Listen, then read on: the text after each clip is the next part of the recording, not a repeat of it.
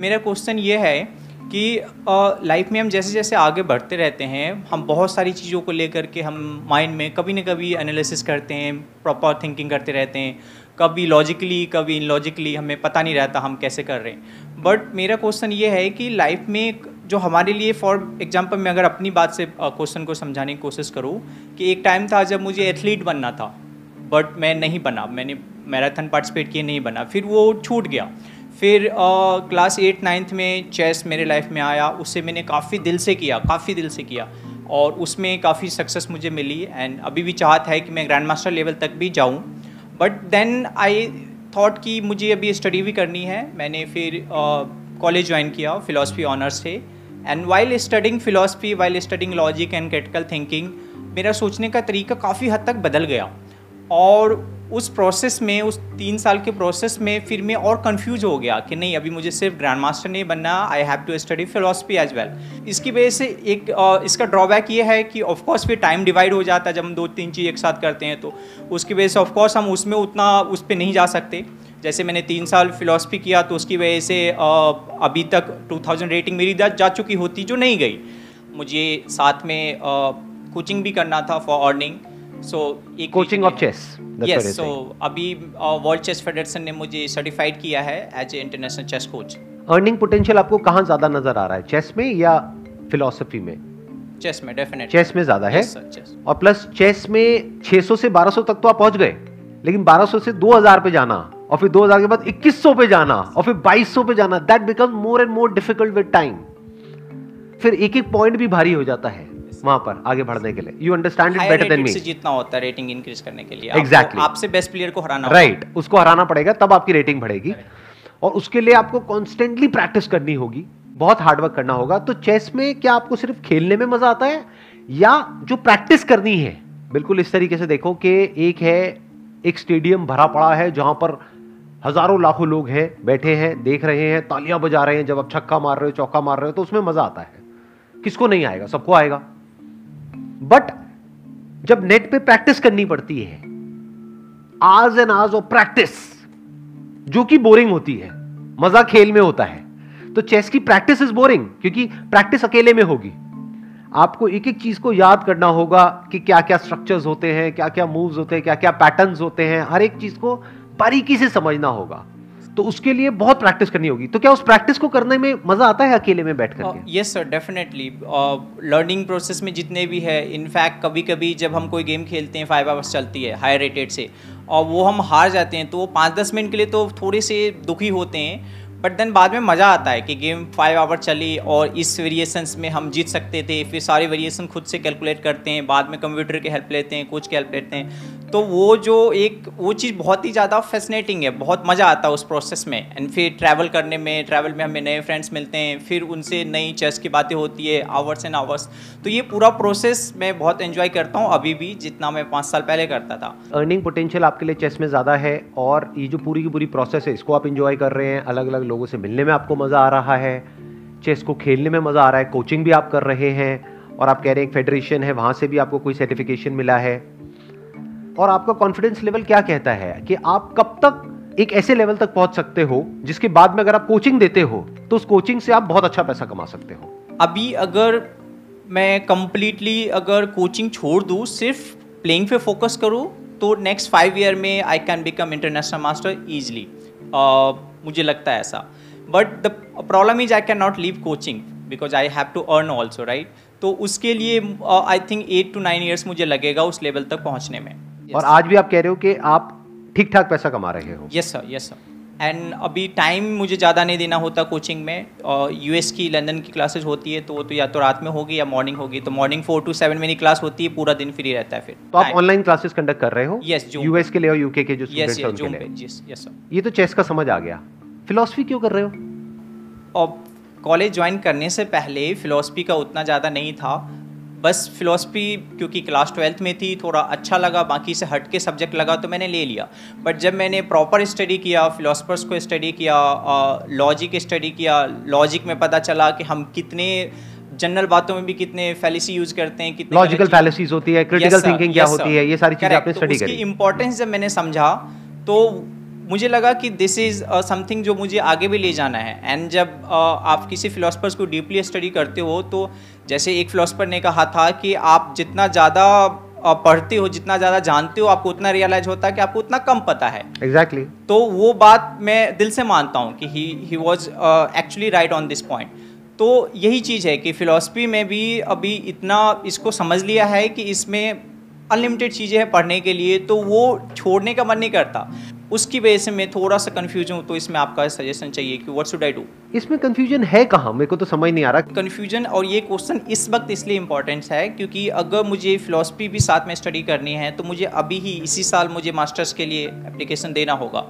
Otherwise अगर मैंने अभी दो साल छोड़ दिया तो शायद दो साल ब्रेक देने के बाद मैं वापस स्टडी पे नहीं आऊँगा। इसीलिए this question is very important to me right now अगर आप मास्टर्स कर लोगे तो क्या आपको बहुत अच्छा पैकेज मिल जाएगा? बहुत पैसा मिल जाएगा? नहीं मनी वाइज फिलोसफी में ज़्यादा चीज़ें नहीं है। तो फिर तो बिल्कुल क्लियर है ना बात, इसमें कंफ्यूजन कहाँ है? कंफ्यूजन मैं बताता हूँ कहाँ से आ रहा है ये कंफ्यूजन ये कंफ्यूजन आ रहा है जिस तरह की हमारी अपब्रिंगिंग है, जिस तरह से हमने सुना है, समझा है, अपने आसपास में देखा है डिग्री के बारे में डिप्लोमा के बारे में, इन सब चीज़ों के बारे में, उसकी वजह से हमारे दिमाग में क्या बैठ गया है कि फिलॉसफी मतलब क्या? कि मेरे पास में ये बैचलर्स की डिग्री होनी चाहिए, मेरे पास में मास्टर्स होना चाहिए, तब मैं एक फिलोसोफर हूँ, तब मेरे को फिलोसफी की नॉलेज है अदरवाइज़ नहीं है। एक है फिलोसफी की थियोरटिकल नॉलेज वो आपको कहाँ से मिलेगी? कॉलेज से मिल जाएगी। वहाँ से क्या मिलेगा? डिग्री मिल जाएगी। अगर तो उस डिग्री से होता कि आपको बहुत पैसा मिलने वाला है तो मैं कहता, चलो ठीक है, कर लो, एक शॉर्ट शॉर्ट आप कह रहे हो, वहाँ से पैसा भी नहीं मिलेगा, और फिर डिग्री भी कर रहे हो। The point is very simple कि अभी आपको चेस में अपना फ्यूचर नज़र आ रहा है साफ़ साफ़ तो आपको अपना सारा फोकस चेस पे डालना है। अगले छह सात साल में, आठ साल में इस लेवल पे आ जाना है कि आप यहीं बैठे बैठे अब तो वैसे ही कोविड की वजह से सब कुछ ऑनलाइन हो गया है। आप यहीं बैठे बैठे ग्लोबली किसी को भी कोचिंग दे सकते हो। वो आपसे कोचिंग क्यों लेगा? जब आपकी खुद की एक रेटिंग होगी, खुद की एक स्टैंडिंग होगी, खुद का एक लेवल होगा। तभी तो वो आपसे कोचिंग लेगा और उसी लेवल के पैसे देगा। जो आपका लेवल है उसी के अकॉर्डिंग तो आपको पैसा मिलेगा। तो जब लेवल बढ़ाओगे तो क्या होगा? नंबर वन वहाँ से पैसा कमा सकते हो। नंबर टू अलग अलग कॉम्पिटिशन में पार्टिसिपेट कर सकते हो, वहाँ पे नए नए लोगों से मिलने को मिलेगा। तो ये फंडा बिल्कुल क्लियर है, ये जो कंफ्यूजन आ रहा है ना, ये पता है कहाँ से आ रहा है? क्योंकि हम सबके अंदर दिमाग में कहीं ना कहीं ये बैठा हुआ है बुरे तरीके से कि पढ़ाई का मतलब डिग्री और डिप्लोमा बैचलर्स और मास्टर्स इसके बाहर हमारा दिमाग नहीं चलता है। अगर फिलोसफी के बारे में आप मेरे से बात करोगे ना तो वी कैन टॉक फॉर आज और जो आप बात बोलोगे मैं उसकी और लेयर्स हटा करके आपको और बहुत कुछ दिखा दूँगा। मैंने कोई बैचलर्स नहीं किया मास्टर्स नहीं किया फिलोसफी में ना साइकोलॉजी में।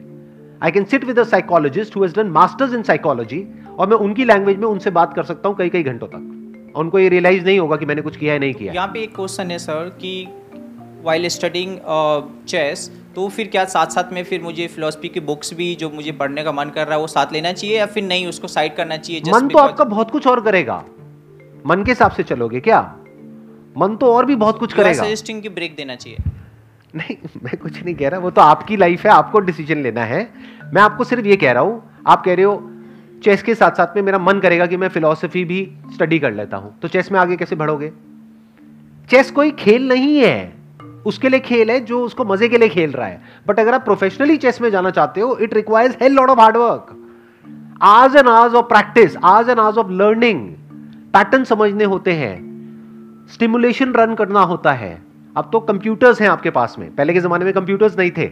आज काफ़ी इजी हो गया। आज काफ़ी इजी हो गया है लेकिन कंपटीशन भी बढ़ गया है। पहले इतना कंपटीशन नहीं था आज कंपटीशन भी बहुत हो गया है। क्योंकि हर कोई ऑनलाइन चेस खेल रहा है चेस सीख रहा है और चेस बहुत तेज़ी से बूम कर रहा है पूरे वर्ल्ड में। वर्ल्ड ओलंपियाड भी इंडिया में होने जा रहा है इस साल for very very first time now comes the question why philosophy and philosophy होती क्या है? उसका डिग्री से डिप्लोमा से, या जो बुक्स है वहाँ पर, उससे क्या कनेक्शन है? Philosophy is all about questioning it is about inquiry if you have a curious mind and inquiring mind तो आप एक फिलोसोफर हो। हाँ डिग्री नहीं मिलेगी। अब अगर डिग्री की भूख है तो बात अलग है। बट अगर सीखने की भूख है तो आप पैंतीस साल की एज में सीखो, चालीस में सीखो, पचास में सीखो, कौन रोक रहा है? जब चेस में एक लेवल पे आ चुके हो तो साथ साथ में कुछ और भी तो चाहिए ना? तो फिलोसफी को पढ़ो। सिर्फ़ फिलोसफी को ही क्यों पढ़ना है? हो सकता है आप हिस्ट्री पढ़ो तो आपको उसमें भी इंटरेस्ट आने लग जाए, क्योंकि ये दोनों कनेक्टेड हैं आपस में। फिलोसफी को समझने के लिए आपको हिस्ट्री को भी समझना होगा, और हिस्ट्री को समझने के लिए साइकोलॉजी को भी समझना होगा। और फिलोसफी को भी समझना होगा सब कुछ समझना होगा। और किस फिलोसफी की बात कर रहे हो आप? वेस्टर्न फिलोसफी और इंडियन से ज़्यादा तो वेस्टर्न में पसंद करता हूँ क्योंकि इंडियन में काफ़ी सारी चीज़ें ऐसी भी है जो इलॉजिकल लगती है। अब उसको प्रूव करना एक अलग केस है लेकिन इलॉजिकल है इंडियन फिलोसफी में काफ़ी चीज़ें। ये जो हमारा एजुकेशन सिस्टम है ना ये ब्रिटिशर्स ने बनाया था किसके लिए? आपके फ़ायदे के लिए या अपने फ़ायदे के लिए? कुछ पॉइंट बताया मैंने जो नहीं नहीं मैं वैसे ही। पूछ रहा हूँ। ये जो एजुकेशन सिस्टम है ये कहाँ से आया है? ब्रिटिशर्स ने इंट्रोड्यूस किया था ना इंडिया में अपने फ़ायदे के लिए? क्योंकि उनको चाहिए थे रोबोट्स ऐसे लोग जो यस सर बोले और अपना काम करें. क्वेश्चंस ना पूछे. तो ये जो वेस्टर्न फिलोसफी की आप बात कर रहे हो, अरे वो सब सुपरफिशियल है. अगर रियल डेप्थ आपको देखनी है ना तो वेद उठा लो. रियल फिलोसफी इंडियन फिलोसफी है. जब एक्चुअल में पढ़ लोगे ना पूरी दुनिया की फिलोसफी और जब एक्चुअल में उस लेवल तक पहुंचोगे जो फिलोसफी का एंड है, एक बहुत ही फ़ेमस फिलोसोफर रहे हैं पास में। उन्होंने कहा I think therefore I am Descartes ने कहा था। डेकार्ट ने कहा था क्या ये सच है? इसका आंसर हाँ में भी नहीं दिया जा सकता ना में भी नहीं दिया जा सकता। और अगर मैं अभी आंसर दे दूँ तो? अगर अभी हम डिबेट करें और मैं प्रूव कर दूँ और यहाँ पर सारे लोग कहें कि there is no point of questioning left now it can't be question I rule it out right now in the next five minutes and you will not have any counter argument तो क्या कहोगे?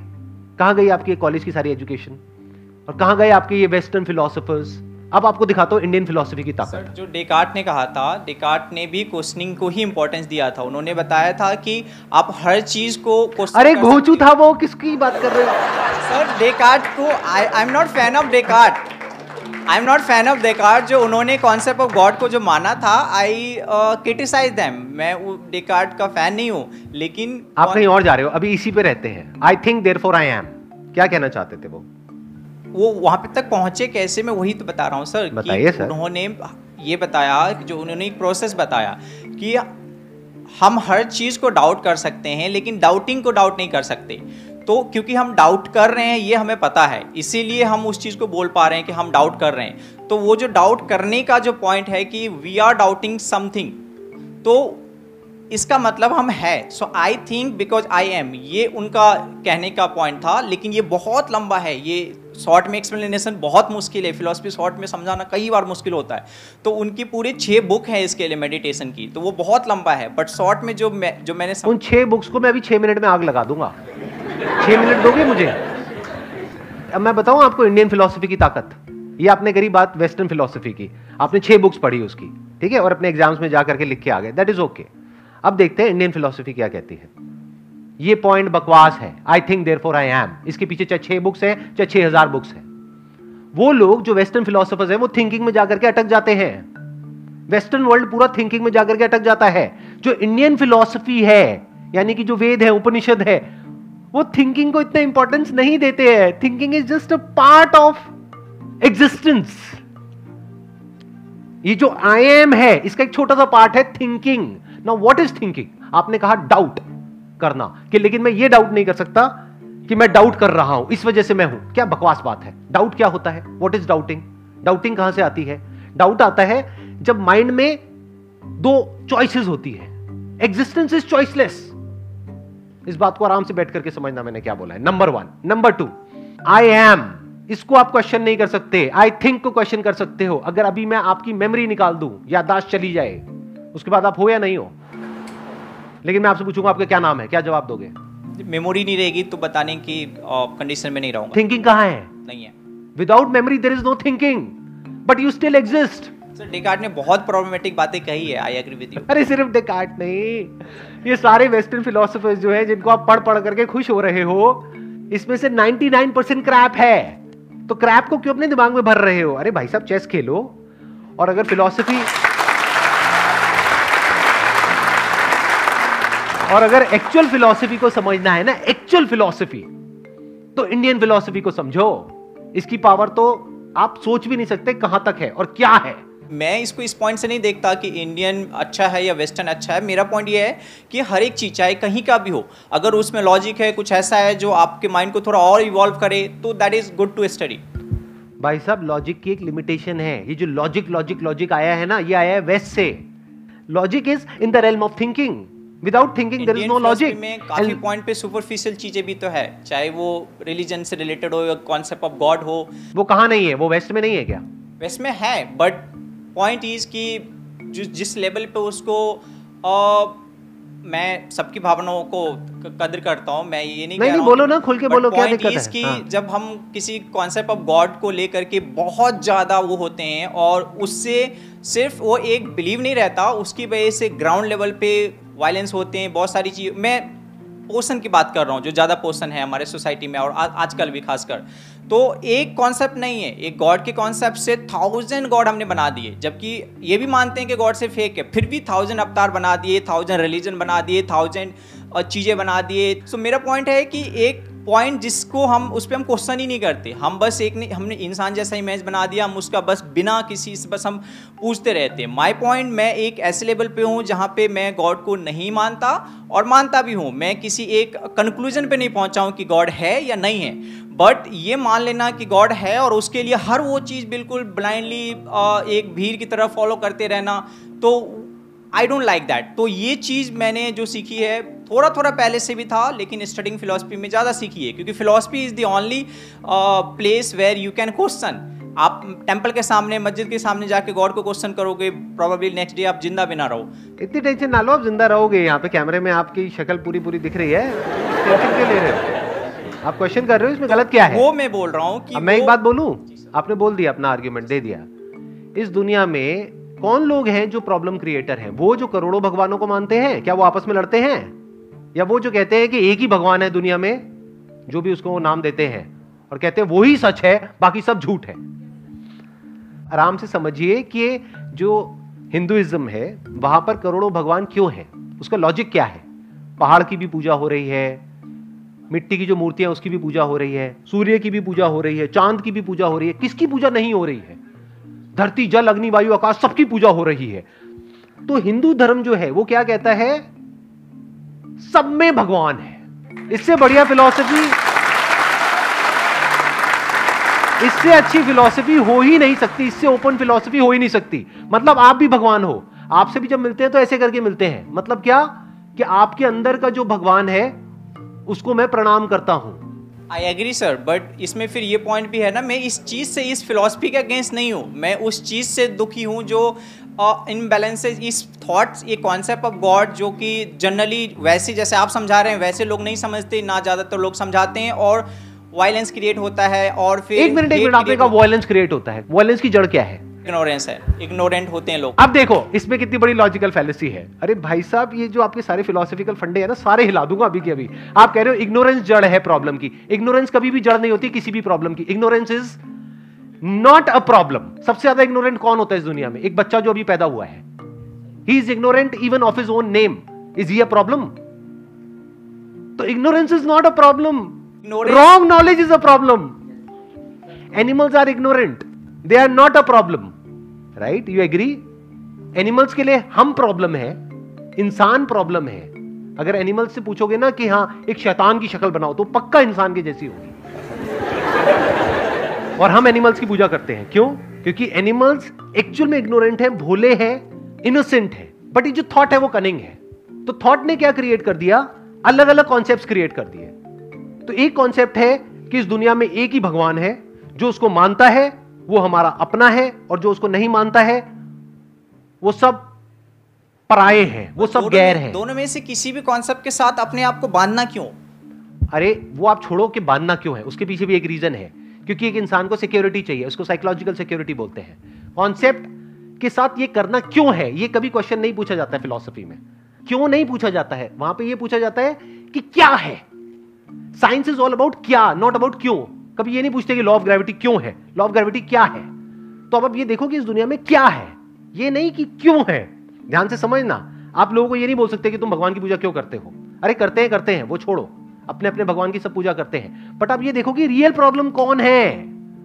एक logic है कि ये मेरा भगवान है और यही सच है और यही सबसे ऊपर है। एक ही भगवान है और कोई दूसरा भगवान ही नहीं है और जो इसको नहीं मानता है, वो सब हमसे अलग है और जो इसको मानता है, वो सब हमारे अपने हैं, बाकी सब पराए हैं। ये एक थॉट प्रोसेस है। एक और थॉट प्रोसेस है जो कहते हैं कि सब में भगवान है और भगवान में ही सब कुछ है। मुझे ये बता दो ये वाली जो थॉट प्रोसेस है इसकी वजह से लड़ाई हो कैसे सकती है? ये तो इंसान अपने आप को सिर्फ़ डिफेंड करेगा ना बाकियों से। कोई इंसान अगर इस पे अटैक करने के लिए आएगा तो वो अपने आप को डिफेंड करेगा। वो अटैक क्यों करेगा? तो इंडियन फिलोसफी में अटैक कहाँ है? आई बात मेरी समझ में? Yes sir yes sir Indian philosophy का जो ग्राउंड है जो फाउंडेशन है वहाँ पर अटैक पॉसिबल ही नहीं है। जो भी अभी तक हमने डिस्कस किया है उसको एक बार समअप कर देते हैं। फिलोसफी का एजुकेशन सिस्टम से डायरेक्ट कोई कनेक्शन नहीं है। क्योंकि वहाँ पे रियल फिलोसफी है ही नहीं। रियल जो ओरिजिनल फिलोसफी है that is missing real philosophy को अगर आपको स्टडी करना है तो you need to be as curious as somebody जो खजाना ढूँढने निकला है। और तब जाकर के आपको रियल जो फिलोसफी है, वो कहीं पे नज़र आएगी। और उसमें रियलिटी होगी, उसमें बेसिस होगा, सिर्फ़ लॉजिक नहीं होगा। लॉजिक की अपने आप में एक लिमिटेशन है। Logic is always from a standpoint आपका अपना लॉजिक है, मेरा अपना लॉजिक है। अरे लॉजिक के आगे बढ़ो ना। फॉर एग्ज़ाम्पल मैं कहता हूँ, मैं अभी इस चेयर पर बैठा हूँ, निकालो इसमें कोई logical fallacy can you question it you can not question it this is beyond logic तो एक होता है सत्य यानी सत्य, एक होता है मिथ्या, यानी झूठ। तो मिथ्या में क्या होता है, वहाँ पे लॉजिकल और ये वाली सारी बातें चलती हैं। जो सच होता है, वहाँ पे किसी लॉजिक की ज़रूरत नहीं है थॉट की ज़रूरत नहीं है। मैं हूँ। Can you question it you can not because that is in your perception तो लॉजिक से आगे बढ़ो। ये जो वेस्टर्न फिलोसफी है, उससे आगे बढ़ो। अब मैं ये नहीं कह रहा कि Indian philosophy versus western philosophy but all I am saying is कि जो डेप्थ आपको इंडियन फिलोसफी में मिलेगी, वो वेस्टर्न में नहीं मिलेगी। वो सब सरफेस लेवल पे जाकर के अटक गए हैं। वहाँ आपको सारी थॉट की बातें मिलेगी माइंड की बातें मिलेंगी राइट और रॉन्ग की बातें मिलेंगी कॉन्सेप्ट की बातें मिलेंगी आइडियोलॉजीज की बातें मिलेंगी क्वेश्चनिंग की बातें मिलेंगी। उसके आगे आप बढ़ ही नहीं पाओगे। अरे क्वेश्चनिंग की भी तो लिमिटेशन देखो। क्वेश्चनिंग के लिए मेमोरी का होना ज़रूरी है। Questioning is part of thinking thinking के बियॉन्ड तो जाओ। Thinking which is not different from mind mind मतलब क्या होता है? ब्रेन के अंदर कुछ सेंसेशन चल रही होती है। कुछ आप अपने आप को बोल रहे होते दैट इज़ थिंकिंग तो उसके आगे क्या है? उसके आगे लाइफ है। लाइफ की बात तो कोई है ही नहीं। लाइफ तक तो कोई गया ही नहीं है। अगर लाइफ को एक्चुअल में एक्सप्लोर करना है तो वेद को उठा लो। वेद में भी अगर और आगे जाना है तो वेदांत को पकड़ लो। वेदांत मतलब the end of Vedas the pinnacle of Vedas the pinnacle of knowledge Veda का मतलब होता है नॉलेज उसको स्टडी करो तब आपको रियलिटी नज़र आएगी, जहाँ पर जाकर के आपके सारे लॉजिक्स बिखर जाएँगे। That is the ending of thought that is the pinnacle of philosophy mind के बियॉन्ड क्या है? How can you transcend mind is there a way is there something beyond mind उसकी बात आपको वेदांत में मिलेगी। Not just at a theoretical level not just as a philosophical concept but as a living reality as real as जितना कि मैं अभी आपके लिए रियल हूँ। इतना रियल एक्सपीरियंशियली आप कुछ ऐसा देख पाओगे जो दुनिया की किसी फिलोसफिकल बुक में पॉसिबल ही नहीं है। Wish you all the best please thank you so much sir thank you so much